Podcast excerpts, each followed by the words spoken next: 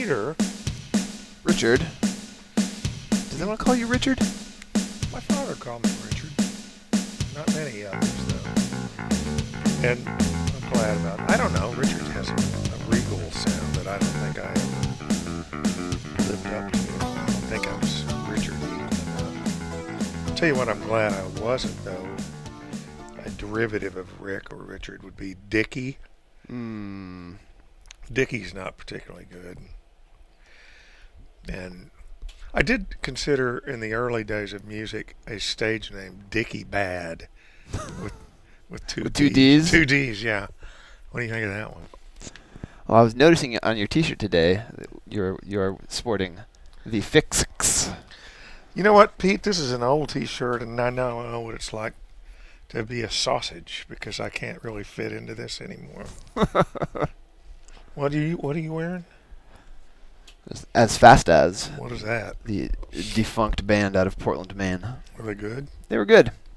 What kind of stuff? Ah, power pop, rock, Weezer meets Wings, as they described themselves. I would love to hear that. Can you still hear them? Yeah, you can find them around still. Huh. Oh, I'll look at that. You know why I picked the Fixx? I don't. Because I am so smart about music that at the dawn of New Wave, there were three bands that, among several bands that started, three that particularly resonated at a, at a same point in time with MTV and stuff. Um, were Big Country. You remember Big Country? I do. The Fixx, and a and a band called U2. Of the three, I assure you, I knew that Big Country would be the biggest band in the world. Because of the bagpipes? Yeah, Well, they weren't bagpipes; those were guitars. believe it or Oh. not. yeah. Uh, very distinct, unique sound. No, I don't think there was ever a rock band that sounded like Big Country, but I knew they were going to be huge, and I still believe the Fixx should have been huge. I guess they were moderately big, but I thought U2 was not going to be as big as either one of those. So, do you know where I was on November 23rd, 1987? Passed out on a hotel room floor? No. That's a reasonable, educated guess on your part. But uh, Nick Shannon, who was the singer in Safety in Numbers with me, uh, with me, and I were at Tarrant County Convention Center to see U2 on the Joshua Tree tour. oh, It's cool. the 30th anniversary. And I know that album is a big deal with you. Uh, well, it's not so much a big deal with me. I think it's a big deal with a lot of people I know. And so, I, I came to U2 a little bit later. My first experience with them was my my uncle bought me a cassette of Achtung Baby. Yeah. A- And I think maybe I was aware of U2 before that. Like I think I remember the the music video for I still haven't found what I'm looking for. Yeah. But sort of so I kind of got pushed back to the Joshua Tree because I remember thinking like Achtung Baby was a really cool album, and then everybody everybody's response to that was but the Joshua Tree, but the Joshua Tree. Yeah. Huh. Well, and so you ended up liking the Joshua Tree. Yeah, yeah, and I've reading about their uh, th- their re-release of the album and going on a Joshua Tree tour now. I've gone back and revisited it, and I mean, while the the first couple songs were in heavy radio and MTV rotation, I don't think I ever got re- really sick of them, or maybe if I did, coming taking some time away from them and coming back to them. I, I mean, those. I feel like I'd be hard pressed to find another four consecutive songs on an album that are that are a lot better than those four. Okay, that that's interesting to me because uh, we were talking a little bit about this yesterday, and I said it's cool to hear your perspective from someone younger that went back to discover Joshua Tree, where I was around for uh, Boy and War and October. And yesterday, just off the top of my head, I told you I thought particularly uh, Boy in October meant more to me. I've thought about it since we talked. Joshua Tree is a pretty damn good album, but you know what I don't like is the songs that lead it off. I thought that where the streets have no name just meandered on and on. I know it was a huge hit. It just went on and on. I thought In God's Country was the best song on that record. And then there was a B side that didn't actually go out on the record. It's one of my favorite U2 songs ever, Spanish Eyes. And I, I didn't come across that till much later when they were saying, well, here's some B sides that we left off.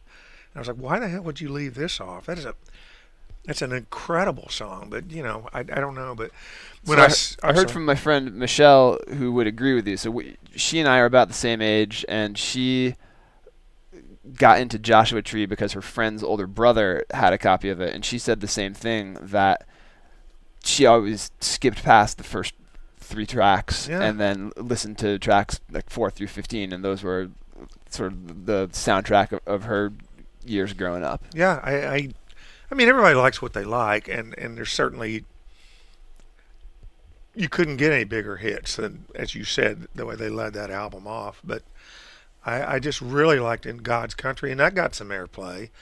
Uh, but then when I heard Spanish Eyes, I was like, "This is un- how do you leave that off a record?" And I, I don't know. So So I, mean, I guess the takeaway is if everybody can find something in U2 that they really like, and they've absolutely, and they've been going strong now for 35, Yeah. 40 years. I mean, are we? I kind of feel like if you're to, to list the biggest, most successful bands of my lifetime, anyway, that U2 has got to be up at about the top of that list. Um, hard I- to argue with that. I don't love a lot of their new their new music, Yeah. but to stay relevant and popular, I mean, I, for for that amount of time is really an accomplishment.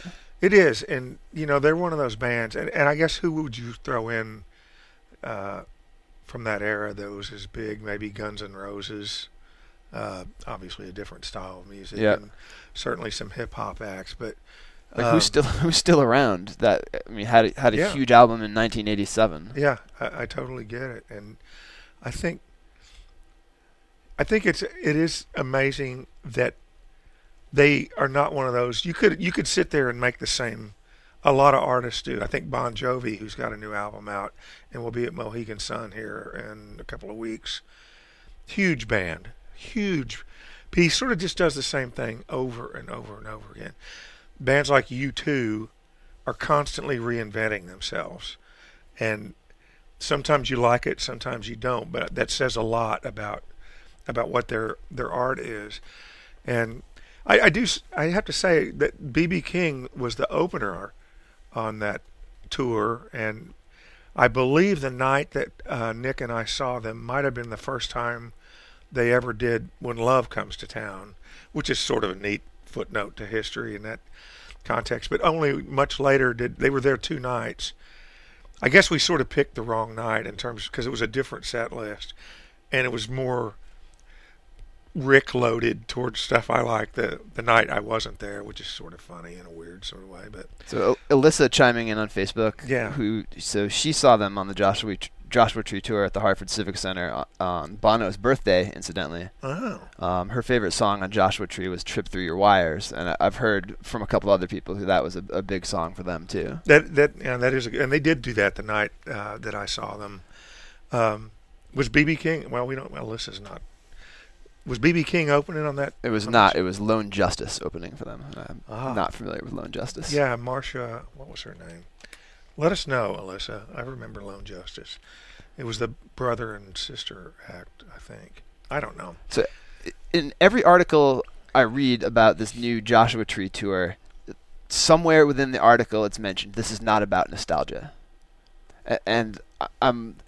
It, it made me sort of wonder, what like first of all, I mean, yes, it is, isn't Yeah, it? it- and and there's nothing wrong with that. No, there's I, nothing I think. I feel like there's a that, that people maybe the artists want to say that it's not about us capitalizing on nostalgia on nostalgia but i don't see like it doesn't seem like there's anything wrong with that really. Like that people love that people that's important music to a lot of people and they probably don't play it that much anymore. Um, so it's it's cool that they're that they're going back to it. I- i mean I, I think they have that sort of intellectual artiste construct that they don't want to be thought of as as coasting on their laurels or whatever. And there have been artists that said, you know, this is the last time I will ever play these hits. Like David Bowie did that, uh, and then I'm he did a whole tour. And said I'll never play these songs again, and of course he did. It, what's I don't see what's wrong with saying we have this huge catalog of work, and a lot of it's really damn good. And what's wrong with observing an, an anniversary? You know, right? I, I, don't, I don't see why they're. And we were talking yesterday about whether or not they were going to do the whole album. I think they might be doing it. We weren't sure whether they were, but so I had I had read that they were going to play every song on the album, Oh, but alright. not necessarily Not in order and and in more sort of thematic grouping and bringing in other material from around that time. Um, one of the things that I've read that the members of U2 said was that they were really sort of inspired to write a lot of those songs f- by the political divisions in the In United America, States in- yeah. in, the U.S. during the Reagan years, Right. a- and they feel like it's it's relevant again 30 years later, and that's part of their reason for wanting to go back and, and revisit the music. I mean, it was it was so obvious the lyrics on the record when it came out, and of course, a lot of us felt that way anyway. So again, that's not nostalgia to me. It's become everything's a cycle, and politically, it's it's very applicable to what they're doing. So, you know, either way, uh, uh, have you seen them ever? Nope, never seen them. That was the. Uh, this is again old guy stuff, but there used to be this little parking lot in uh, Dallas at this strip center, and there were two different rock clubs on the opposite side of the strip center. One was called Sneaky Pete's, and the one across from it was called Cardi's. Cardi's was a much bigger room, but we were loading out of Sneaky Pete's the morning after we had played there, and we pull across the parking lot past Cardi's to get on Northwest Highway, and they had the marquee up, and it said tonight, U2. And it's like I think I've heard of them. This was, you know, when they were their first ever America tour, and there was a van out front with all these guys in front of it, and come to realize later that it was U2 waiting to get in to the club. So that that makes me feel old, but weird. But other than that one time on that on the Joshua Tree tour, I haven't ever and in the parking lot. I, I haven't. I didn't see them. So, I'd would be- you go this time? Yeah, I'd go. I mean, I've I've always said like I'm not a huge, I'm not really excited to go to a big arena show. It's like they're playing Foxborough Stadium, and it's to me it's not that appealing an experience to go sit thousands and Yeah. thousands of feet away up in the the cheap seats and and I, I just I'm a bit I I enjoy music in in a more intimate setting. Plus, it's very. I mean, things have obviously gotten a lot, a lot better uh, technically, but sound's not good at, at most of those outdoor. Well, right, and and I mean, there's so many other ways to consume live music now. Like I, Right. I, I'm sort of assuming that somewhere out there they're going to, they're going to have a live stream of one of their shows, or you'll be able to get it on DVD or on demand on television. Right. And, and yeah, I mean, I'd I'd check that out. I'd be into that. you know what else has happened in the past week that that makes me sad? We've got another another death in the rock and roll family. And Chuck Berry passed away at the age of 90. And uh, that probably was before your time to that Chuck would have resonated with you. I, I think that my familiarity from f- with Chuck Berry is almost 100% from Back to the Future. Yeah, and I don't even remember what, what happened in that. What did he do So, there? oh, Michael J. Fox comes out and, and plays uh, Chuck Chuck- Berry tune on guitar Oh, okay. when he travels back to the 50s, oh, all right. And oh, uh, yeah, that was a that was a clever construct. and it was lost on me completely because Yeah. I, it was just right. I, I had I had no frame of reference for when that music came out. I think I think it's fair to say that whether they even know it or not, young players today, every guitar-based rock band in the world has a huge debt to Chuck Berry because of what is referred to as the Chuck Berry lick. It's this iconic thing he used to start a lot of his songs or variations thereof. Uh, he himself sort of fused that from guitarists like Charlie Christian or T-Bone Walker. uh, kind of jazz, little country blues. But it's if you're if you're going to be an Aerosmith or the Beatles or the Stones or whatever, you mastered those licks. And he was a, he his songs were very repetitive, but they were they were great fun songs. And he's most one of the most underrated lyrical storytellers. I think Bob Dylan called him one of the greatest lyricists of all time, and that that's saying something, you know. And so yeah, it's it's sad. It uh, but he had a nice long life. Yeah, it's. I think the the sort of sadness you feel when someone passes away at 90 years old after a a long and influential career is is different fr- from someone in, the sort of David Bowie, Prince, who were, were still putting out good music and were Right. closer to your age, Yeah. and that kind of. And I guess he does have an album coming out that he would had work, been working on for years. That that'll be out in in June. But um, you know, Chuck Berry sort of stiffed me on an autograph once. he did. Is there is there a popular musician out there that you didn't run into? Oh, a lot of them. Uh, but I do have a lot of kind of fun, fun stories that I bore people with, and um, you know, Well, I think that's that's going to become one of the most uh, the biggest draws to this podcast is to like see who, who Rick will name drop this week. Well, I was. It's not a. a it wasn't a fun moment um, that Chuck didn't want to give me an autograph, but but it is true that it that it did happen. So it's he's a he's one in an in a line that stretches to the horizon of people who gave me deservedly no respect. hey, so tonight it's you know it's Thursday, the weekend launches It does. people should leave work now. But speaking this sort of legacy stuff, I think today is Aretha Franklin's birthday. I think it would be her 75th birthday. And she's at the Mohegan Sun Arena tonight. And this is her last tour. Does that mean anything to you? So, I, I guess I trust someone when they're 75 years old when they say this is their last Yeah. tour. Yeah, this isn't Bowie Because it- in a snit. It it seems because it seems like that's a common thing that a band will play their their final show or their final tour. They'll break up and swear they'll never Right. perform again. And out outside of, of death and, and failing health, ha, is there any band that has actually like, kept one of those promises? Not that I know of. I mean, why? Why would you? What you're gonna just sit around? What's better than being in a rock band? Now, Aretha Franklin is a powerful, energetic performer, right? It- I don't know how energetic she Well, is. that- and that's what I've. Because I mean, her her songs are really belt them to out. belt it out. Yeah, I think she. I think tonight's concert, and I, I am gonna be there, and I will review it for Saturday's paper. I think, to be honest, you have to to give her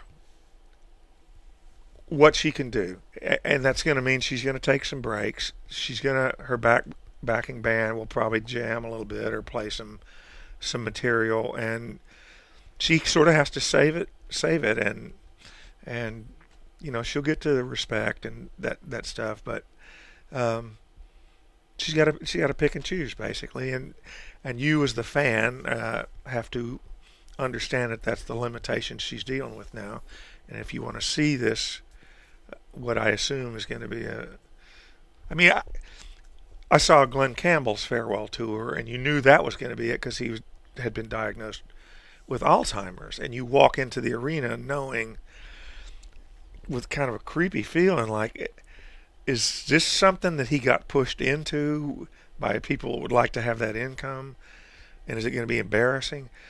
And it wasn't. He was he was great. His band was great. He made a few flub ups and was aware enough to make fun of it and roll with it. And I'm really, really glad I went.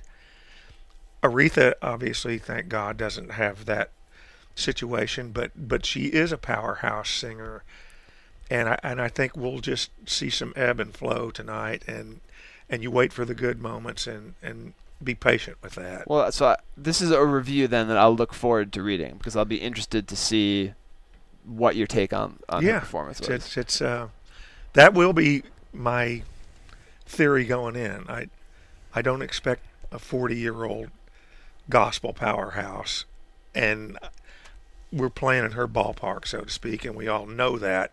So sort of that's what your expectations are. So what else could I find in, today's night and day section? Man, there's a lot.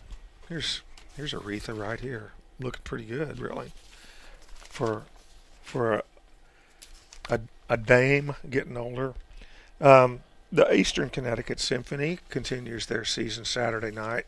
It's a space theme with a lot of orchestral and cinematic uh, themes from motion pictures, Star Wars, that sort of thing.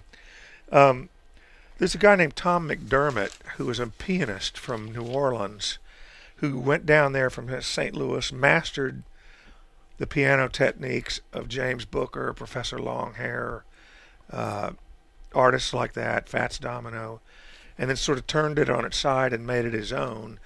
He's an amazing player, and he is going to be Saturday at the First Congregational Church in Old Lyme for a matinee show at 5 o'clock. I'm not really sure why or how that happened, but I think if you're not doing anything and you want to see someone that can can do something that's sort of been forgotten, now here's one that's that that we'll close out on that is near and dear to you and me. If I said to you you were going to group maybe the three best rock and roll bands from New London, would you say Fatal Film in no particular order? Straight to VHS and Marvelous Liars would sort of all qualify. But those would those would probably be my three picks actually. Yeah, I, I would have to say that's pretty much what I would say too and they are Friday at the Strange Brew Pub in Norwich. All three of them. Uh, That's going to be a really good show. It is going to be a really good show, and Marvelous Liars is headlining insofar as somebody's got to go last. I don't think there's any. Nobody would complain about the picking order. Uh, but they do have a new album coming out, and it's the first one, I believe, where they're really going to market it and take it beyond just regional club dates and try to push for it. So so good for them. I, I suspect you will hear some of that. And man, that's just three really good bands back to back to back. Absolutely. So, so those are good. Those are good picks, right? Those are very good picks. So, I, a, a closing question yeah. from Facebook before we go out: Can Bono still hit those notes? Boy, I don't know. Do you think he can do "Pride in the Name of Love"? You know, it, it feels like to me like they wouldn't go attempt it if he couldn't do it. Yeah.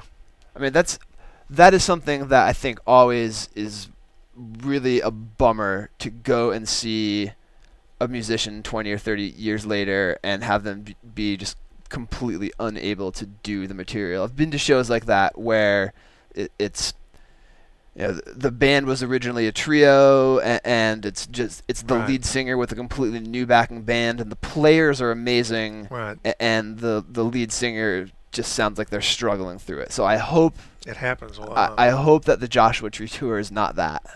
I think you know that's almost a song. Well, you can't ignore that that tune. Uh, there are some artists that are really good about altering the melody lines where you're still kind of true to what's going on, but you're not going for it and just sounding like someone's stepped on a duck's neck or whatever. So I, I don't know. We'll see. I I think I think he probably takes pretty good care of himself by this point in time. But anyway, it's Thursday. The weekend is here. Leave work now.